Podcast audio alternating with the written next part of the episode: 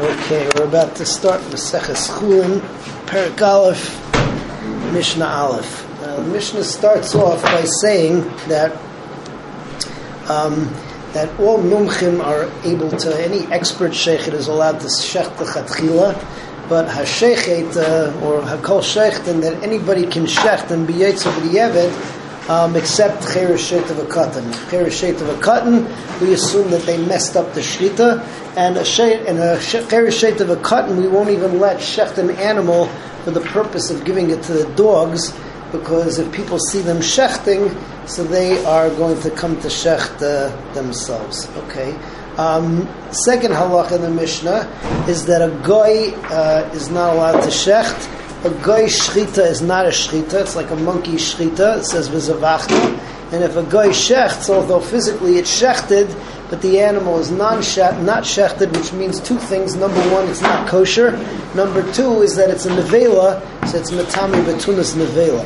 Interesting, if you have a blind man who's a mumche, or if it if, uh, mumche shechted at night, again, it should not be done uh, the shchita is uh, is kosher. And we said also that uh, that if you have a chereshet of a cotton with a gadol oimid al gabav, and they shecht shchita schulin, so also it's uh, it's going to work. Last halacha in this first mishnah is that the din of kamle b'durav does not pasel shchita. Interesting hava amina, but if a person shechts on Shabbos and he is not a mummer l'Shabbos, we'll see uh, that may be a, that may be a bigger problem. But if he did a b'shegig, let's say, so even though there's a din of kamle b'durav but the shchita is kosher and he can eat the meat after Shabbos. So that's the first Mishnah in Chulin.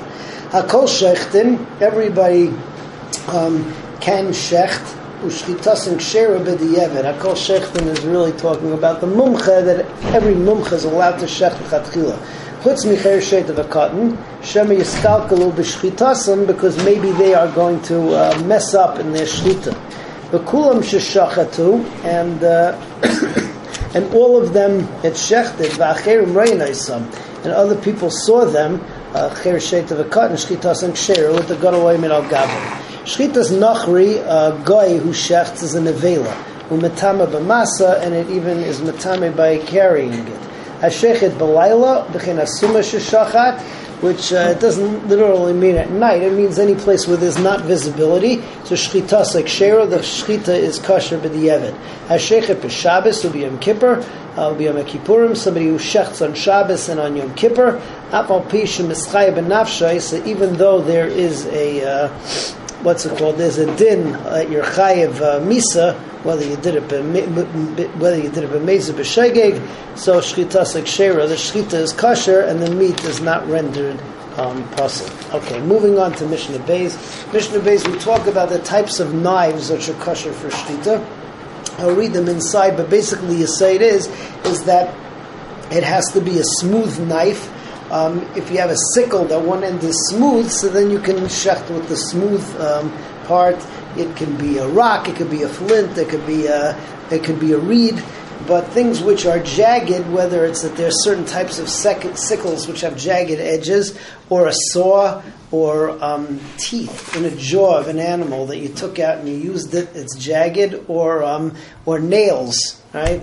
Nails is actually a different problem. Nails is a problem that is mechubah to the person. So that even if it was totally straight, it's going to be uh, it's going to be puzzle anyway. The last discussion in this Mishnah, machlek is between Beis Sham and Beis Hillel. Let's say you shechted with some kind of a sickle which was jagged, but the way that the teeth are shaped is that if you go in one direction, it's not going to cut back it's not gonna you're not gonna get in I'm sorry, if you go in one direction it will be totally smooth. It's just if you go back that it's going to be a jagged edge. So Beis Hillel says that it's puzzle because of uh, zera, and maybe you'll shecht it the other way. Um, Beis Shammai says so long as you're careful to just go in one direction and not in two, so you're still fine. Uh, the halacha follows uh, I'm sorry, Beis, Hillel says that it's okay, and Beis Shammai says that it's possible because of the Xerah. Mixed it up. Um, but the halacha is is that uh, that it will be kosher. So let's see this inside. Hashechet b'magal yad, a hand sickle, um, Bitsur, and that's with the smooth part of the hand sickle, which is on the outside curve. Bitsur is a rock, Bekana is a reed, Shchitasik Shera.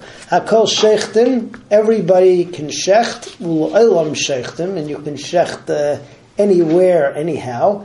Uvakol Shechtin, and you can shecht with, uh, what's it called?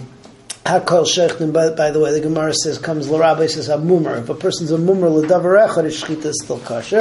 Um, ubakol shechtin, any kind of a tool, chutz mi magal katzir, except a sickle that's used for harvesting, which is jagged on on one side of it. V'hamagera is a saw, v'ashinayim, teeth, vatzipirin is a nail. Mifnei shehin chaynkim. Now, chaynkim is a problem that um, instead of doing a shchita, so what you're doing is, is you're either piercing the simon inside and then you're going to cut from there, which is a problem called chalada.